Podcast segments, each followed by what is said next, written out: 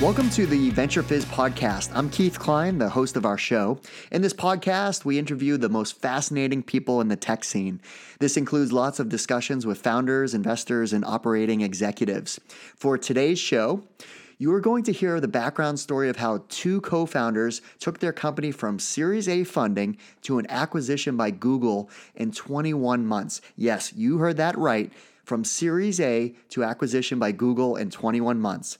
This is the story of two great serial entrepreneurs in Boston, Izzy Azeri and Dan Belcher, who are now on to their next startup. It's a company called mabl, and they are disrupting the software testing industry using a machine intelligence approach. They just announced their Series A funding, which was $10 million, led by CRV. And as you'll hear from our discussion, Izzy and Dan are pros in terms of identifying markets that are ripe for disruption. And if you think about it, the world of testing has not been touched in several years.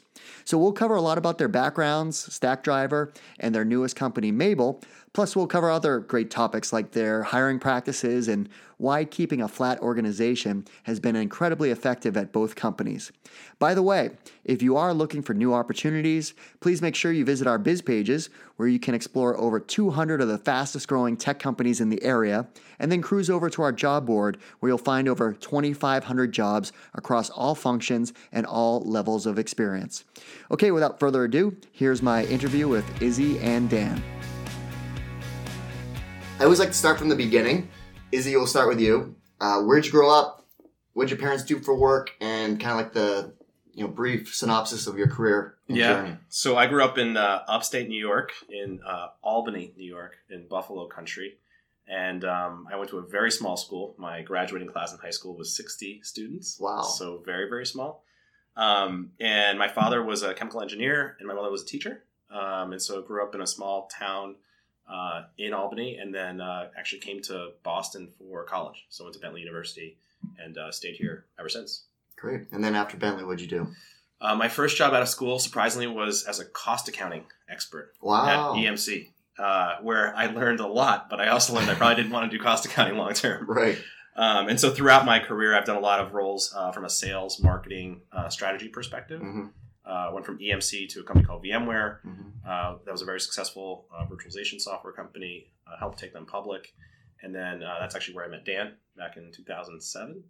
Uh, from VMware, I went to a company called Acronis, hmm where I was running sales and marketing for their uh, U.S. or Americas division, Okay. uh, which was a really exciting role. Um, but that's actually where I got the startup bug, and I realized I really wanted to help lead an early stage company. And Yeah. so um, I joined Bain Capital Ventures in 2012 as an EIR, hmm and uh, kind of planted the seed there for uh, starting Stackdriver. And uh, Stackdriver was our Dan and I's first startup. Um, we started that in 2012, all the way to 2014 until I was acquired by Google. Um, at Google, I was a, a product manager for pricing strategy for a couple of years, and now uh, Dan and I are back at it, at it again and uh, started mabl in 2017. Okay. Dan, how about you?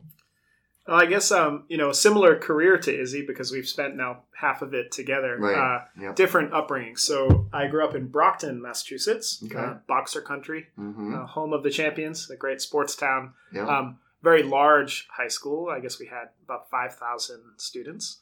Um, after Brockton High, I went to Northeastern uh, here in uh, Boston uh, as an undergrad, um, studying mainly English. Uh, passion was uh, and remains largely literature Hmm. um, but you know had to pay the bills. So i uh, spent all of my sort of part-time jobs in college and then uh, you know when i started my career working in tech uh, to pay the bills uh, starting at microsoft and then um, you know had a great time uh, there.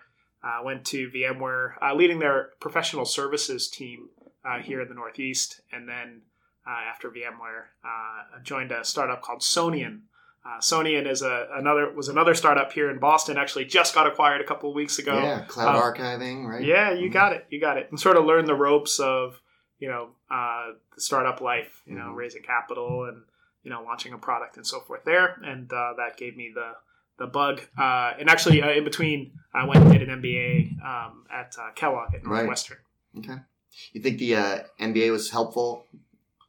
Um, uh, yeah, yeah, for sure it was helpful, um, but in, in, in a kind of uh, unexpected way. I mean, uh, one great thing for me is um, uh, going into it, I had very low expectations, right, uh, in terms of the classwork. Um, it was much more about you know giving myself and and and my wife an opportunity to sort of step off of the you know treadmill of, of the career and um, think about what we wanted to do and and through the MBA got sort of access to you know people who were you know kind of thinking big right you know launching other companies or CEOs of larger companies and so um, that that gave us I think some fuel for the fire to, to go and, and do something new. Okay. Izzy, you're a EIR entrepreneur in residence at, at Bain. How do you get an EIR job? I've always been fascinated on how those actually happen. Well, I, have had a really good relationship with Bain for a long time. Uh, I was running software M&A at, at, EMC and VMware, so I built up relationships with VCs, and mm-hmm. uh, especially with Ben Nye and Ben Holzman at Bain. And um, I wanted to actually, or they were looking to recruit me to be uh, CEO of one of their companies. I just didn't think I was ready. And then when I was at Acronis, I really wanted to kind of dive in and lead a software company, but they said they weren't ready. So mm-hmm. they said, "But why don't you come on board and uh, kind of come on board as an EIR, which means uh, I can help them with some of their portfolio companies from a go to market perspective. Uh, I was helping recruit for some of their portfolio companies, and then we were looking for a company that would be a good fit for me to, to run and they would fund.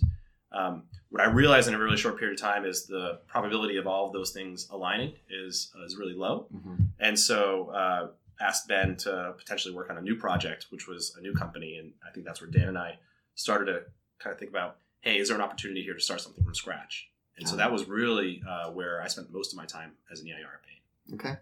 And then what brought the two of you together? You knew each other from the VMware days, but then obviously there was some moment where you're like, let's work on some ideas together. Yeah, there was a, I think, a couple month period where um, I was thinking about starting a new company. Izzy was, you know, in the EIR role, and we would get together very frequently. And uh, you know, it, it's almost like entrepreneur dating, right? We'd meet at Starbucks in the morning and you know, throw around ideas. And finally, we landed on, you know, this market that we thought was very interesting in sort of the rise of public cloud and how's that impacting, you know, people's ability to run applications, um, you know, and deliver those apps in, in a, a reliable way. And this and, was what year? Because I think that's yeah, that would have been 2012. Yeah, yeah, right. early 2012. Yep. Yeah. So um, this is kind of like early to market of what companies were doing, right? Yeah, yeah. I mean, the the the kind of uh, big hitters on Amazon were just getting to scale, right? right? And production cloud was just kind of hitting mass, mass market, and so um, you know, kind of the tools to manage all that hadn't hadn't sort of kept up, right? right? And um, and so we just started interviewing people who were in that place. You know, hey, I built my business on Amazon. Um, and and asking like what are the main pain points that that you're running into that are um, you know unaddressed by Amazon or you know your provider, and also um, you know we started to think about what are those problems that we find interesting, you know, from a technical perspective, where we can see some path to creating a product that's going to solve that that problem in a in an interesting way. So, how much market research did you do in terms of talking to whether it was engineers, DevOps, or a lot? So we we developed a very very short survey and we sent that survey out to hundreds of DevOps people and developers on uh, on LinkedIn. And then the last question in the survey was, uh, "Would you be willing to talk to us live?" And more than half the people that responded to the survey were willing to talk to us live. Mm-hmm. And so we collected a lot of data. We also um, shared that data with Bain because we were there, and so they gave us a lot of feedback on that that data as well, and helped us kind of come to a conclusion that there really is a market here, and there's really a pain point that we can build something.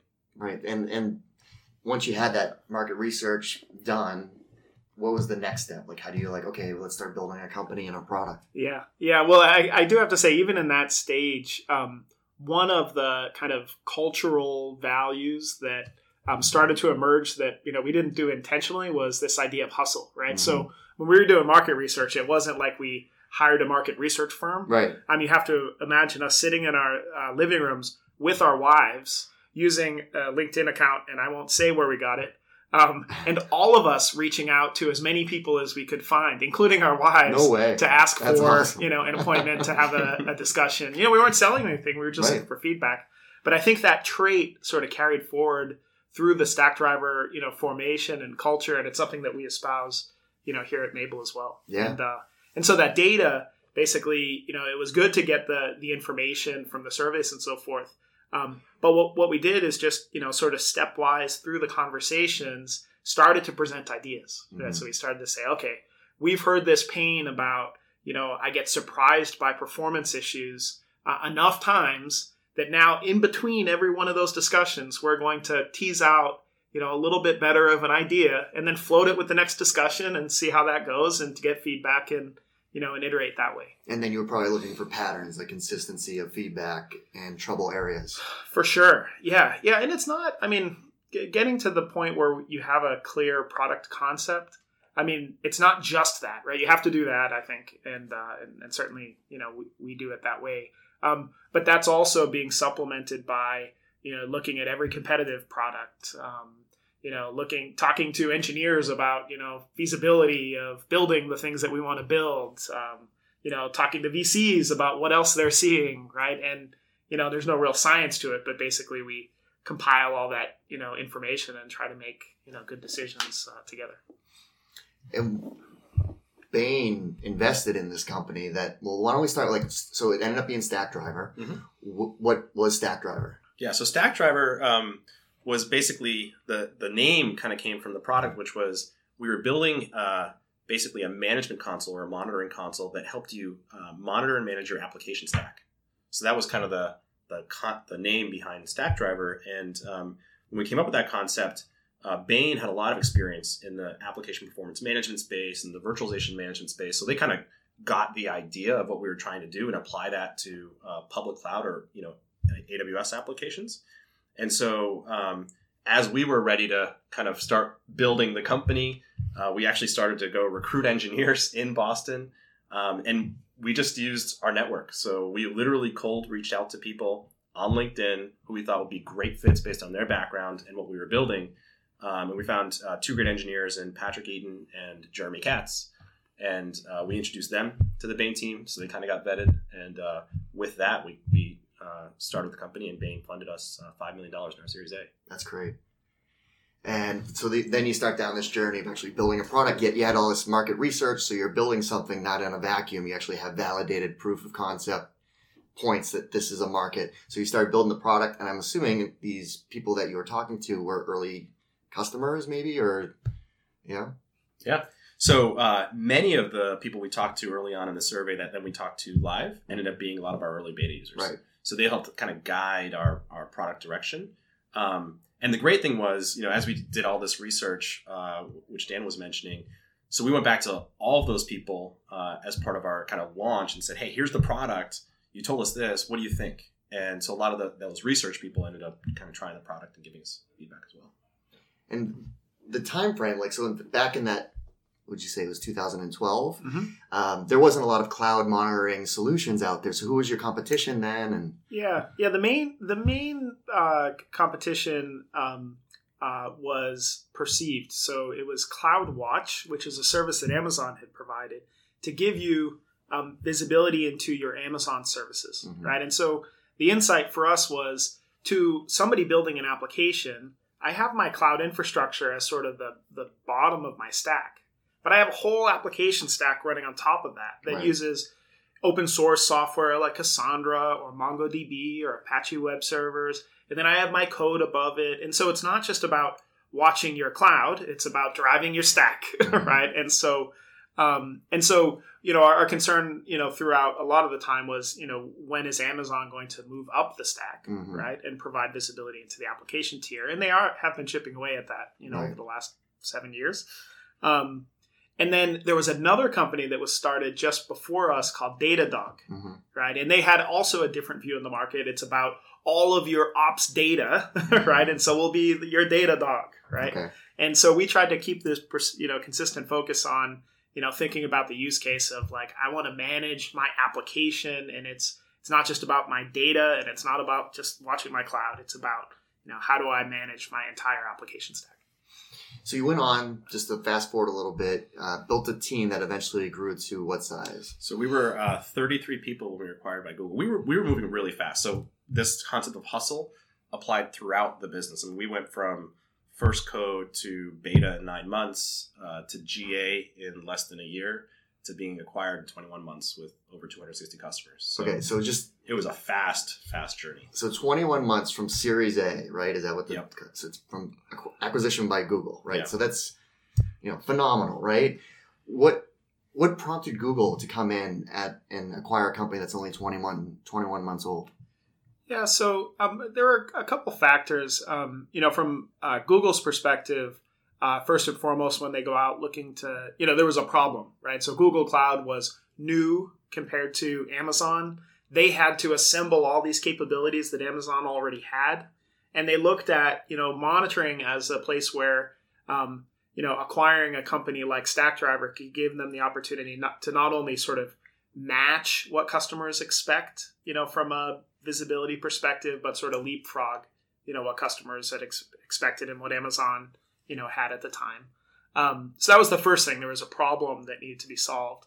And then the next thing is the team. Um, you know, the the you know the team at Stackdriver was one that um, really aligned with Google's values, right? Mhm. And in terms of you know being very innovative and having strong technical backgrounds and and so on. And so you know there was a, a great fit there, and uh, and then you know culturally as well. I think um, uh, you know we we were making some very serious decisions about actually you know our strategy vis-a-vis Amazon and, and other providers, and you know we um, talked to Google about like what you know what would a relationship between us look like, and uh, you know and I think they had different ideas than we did, and and so you know it was pretty quick before you know we had a term sheet and you know went through the the M and A process.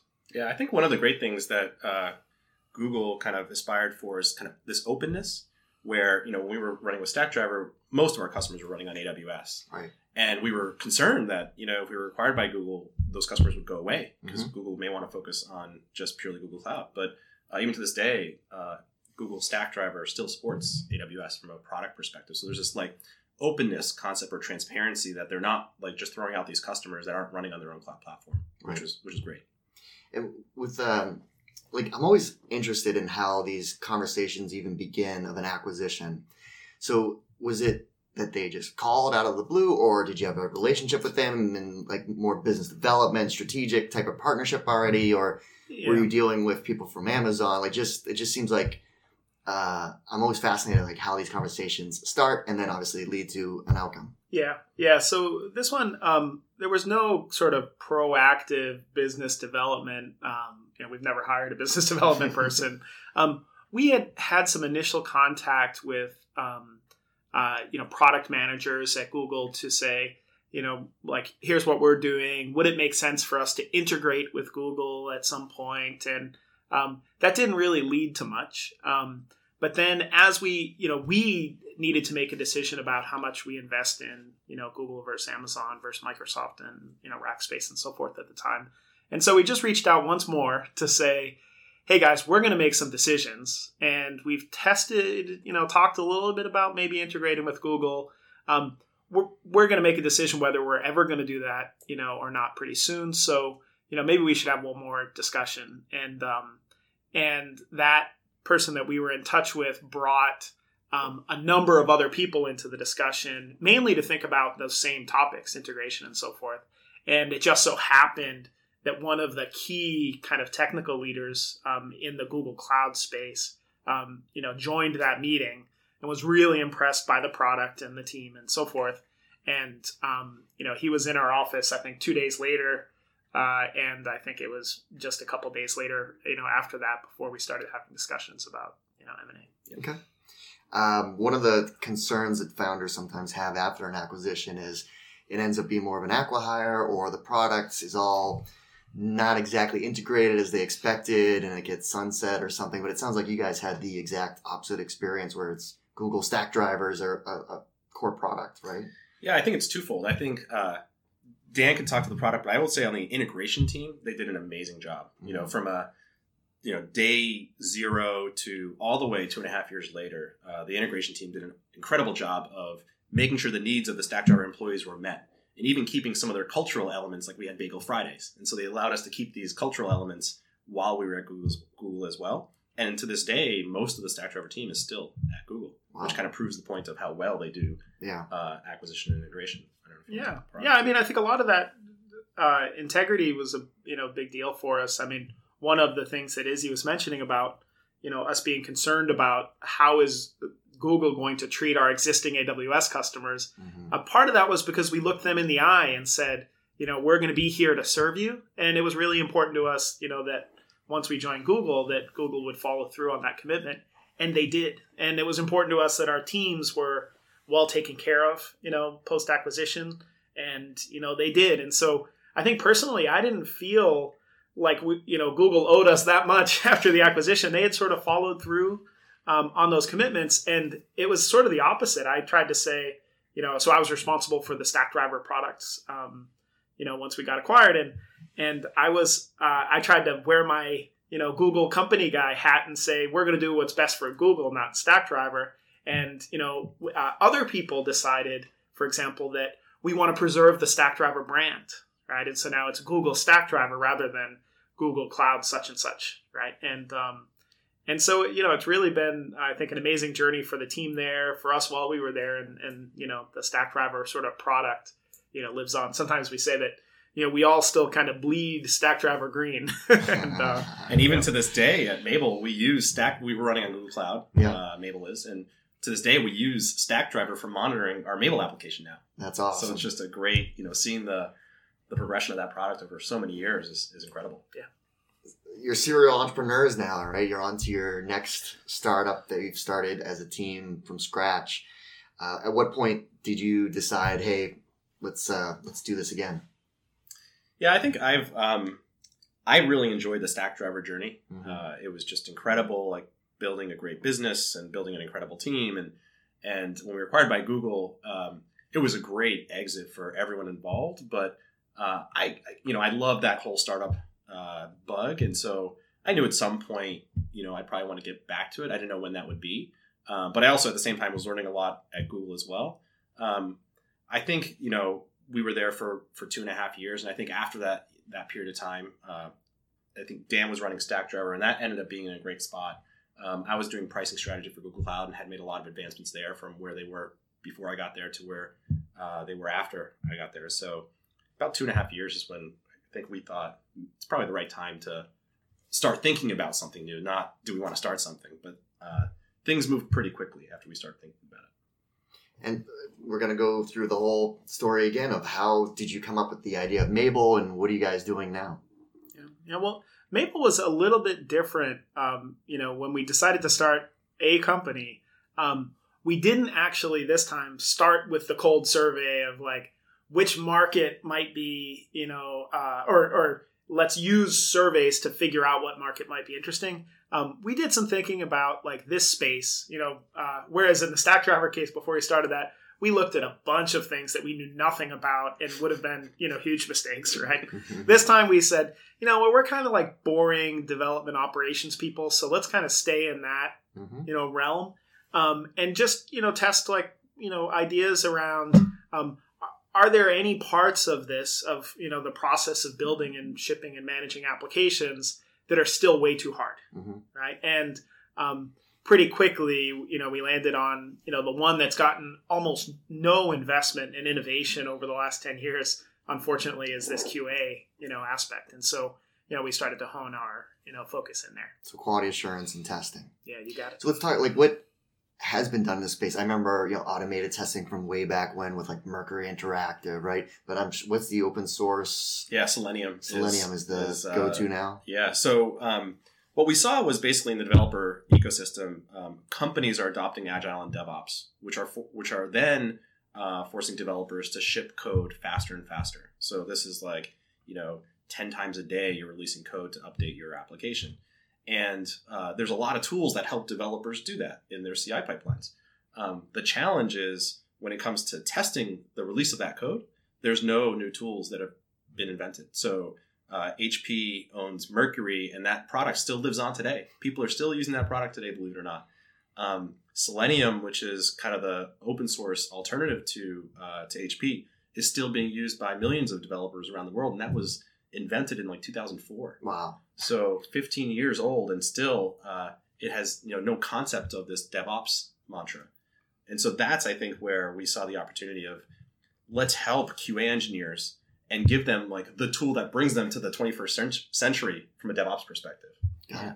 Yeah, and the core there is um, Selenium. You know, was very innovative when it came you know came out, and it's about saying, okay, just like we write code to build our product, why don't we write code to build our tests? And when you um, instead of having a, a, human that clicks through you know the, each button in the flow um, will write code that drives that you know drives your browser to do those things um, which was really cool but that assumes that you have the time and the personnel to write almost as much code to test your product mm-hmm. as you do to um, you know build the features and what happens is when you make changes to the product your tests existing tests break right? Because they make subtle changes to the way that Selenium interacts with your browser. Right. And so um, people who had invested sort of pre DevOps and continuous delivery in these massive testing code bases, once they started releasing very frequently to production,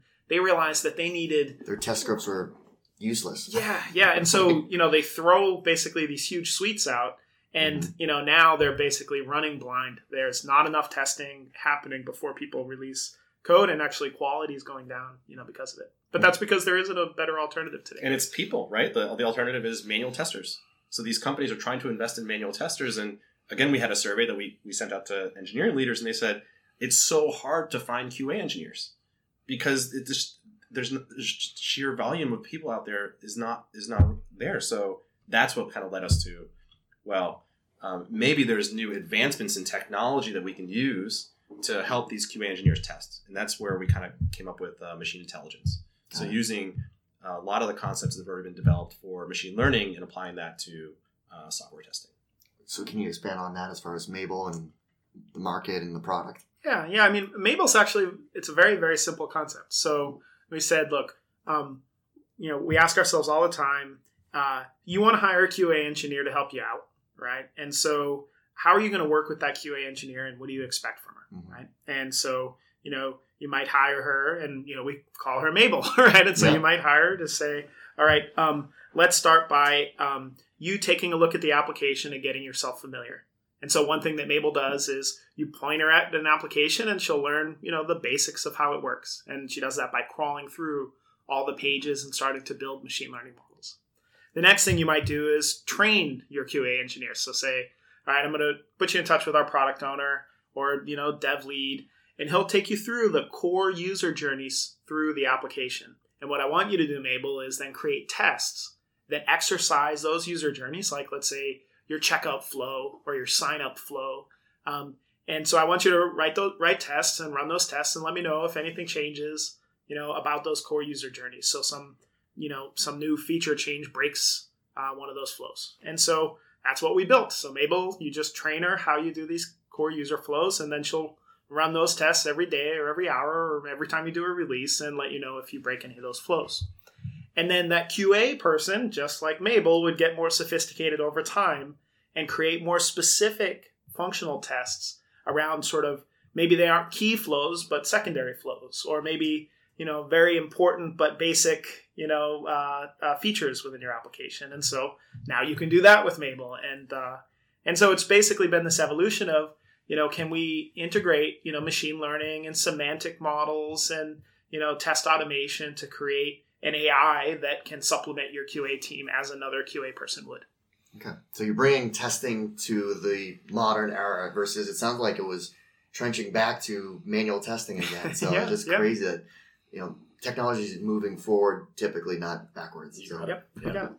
Uh, raising capital the second time around you guys just closed your series a. What was it like raising capital now that you already had an exit and yeah clearly it was uh, it was a lot different this time around than it was uh, the first time. And actually we were approached by um, a great investor Murat Bicer from uh, crv mm-hmm. um, and we had known Marat uh, for a number of years. Uh, he was actually tried to invest in Stackdriver and wasn't able to get in. So we actually invested in Datadog, our competitor at the time. And so we've, we've kept in touch with them since then. And um, so Murat led our Series A. Uh, it's a $10 million Series A. And we also had um, involvement from uh, Amplify Partners mm-hmm. and Sunil Dhaliwal, who has uh, great experience in the DevOps and developer space. And so with $10 million, we're now off to the races building mabl. That's great. And what's the, the team so far? Yeah, so I guess we're about 20 people uh, at, at this point. Mhm. Um, uh, the majority is engineering. Um, the engineering uh, team is uh, exceptionally strong. We've been, uh, you know, very fortunate, just like in the investor sense that, you know, um, you know, when we were uh, uh, starting Stackdriver, um, you know, we it wasn't often that we even got to interview people who were interviewing at Google or Amazon or Facebook, and we've had you know a few examples now where people have opportunities with all of them and decided to come here. Mhm. so um, you know we we've been really lucky uh, on that front. So the engineering team, um, the, most of the people have uh, advanced degrees, several PhDs, um, you know, great uh, computer science backgrounds, MIT, Stanford, and, and so forth. Um, it's a much more uh, senior team uh, than we're uh, than we're used to. So I think you know average uh, years of software development experience is something like 15 Mm. uh, here, um, and so uh, and that's really important because I think culturally one of the the unique things here is we try to build very self directed teams, and you know generally to do that you need it to be you know uh, trending towards senior.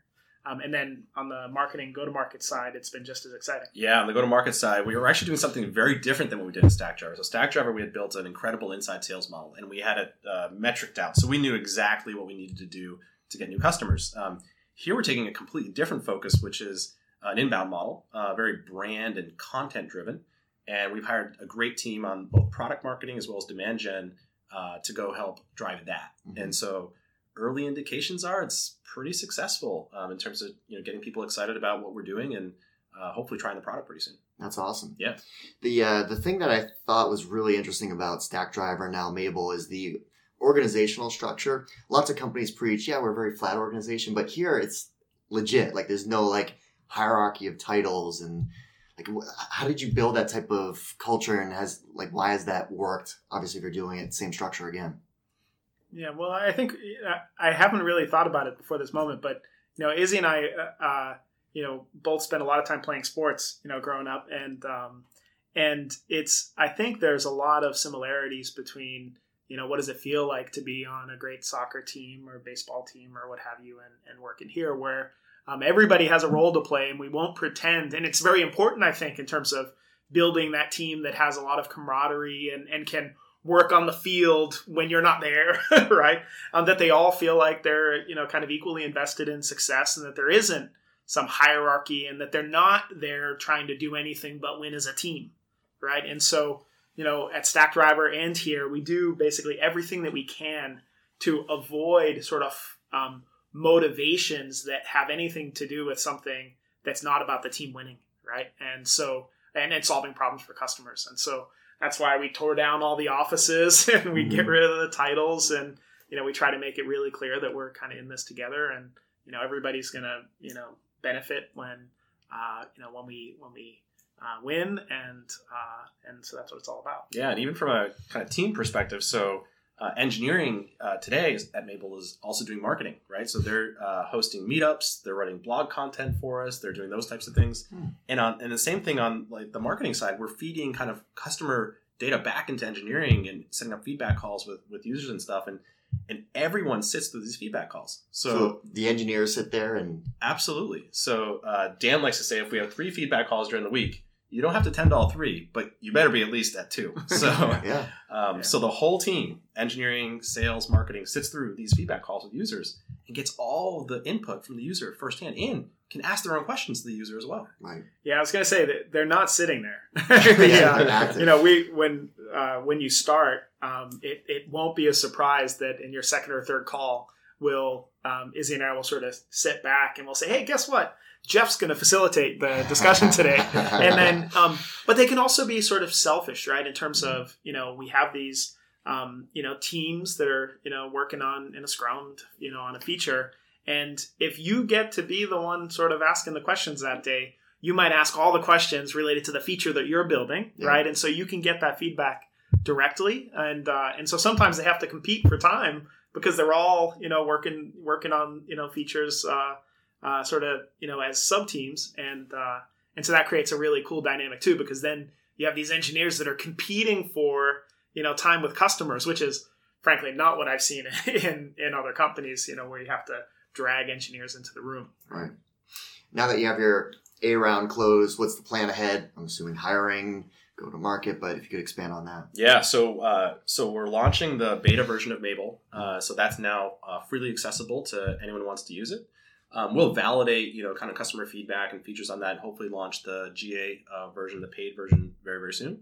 And then we'll continue scaling both on the engineering team and on the go-to-market side as well. Got it. So uh, the goal is to kind of build a successful business um, from a revenue perspective by the end of the year. Okay. Yeah. What can you share with entrepreneurs that are going at it, building companies, first time, whatever? What what lessons have you guys learned as a team of things that uh, you should do or not do? Yeah, I think one of the biggest things we tried to do in this one, which I would totally encourage everyone who's been through this once or twice before, is uh, don't try to do it the same way. You know, markets change, customers change, technology changes, even culture. You know, Slack has done so much for uh, teams over the past couple of years that you know mabl or Stackdriver never had. Mhm. And uh, so I just say embrace change, and uh, where you can, try to do things differently uh, to drive success that way. Yeah, I I think I, I couldn't agree more. Um, the the other one, one that I would add is um, focus. Mhm. The you know even when we started Stackdriver, at least personally, you know I allowed a lot of my time to get taken up by things that really had nothing to do with making customers happy, right?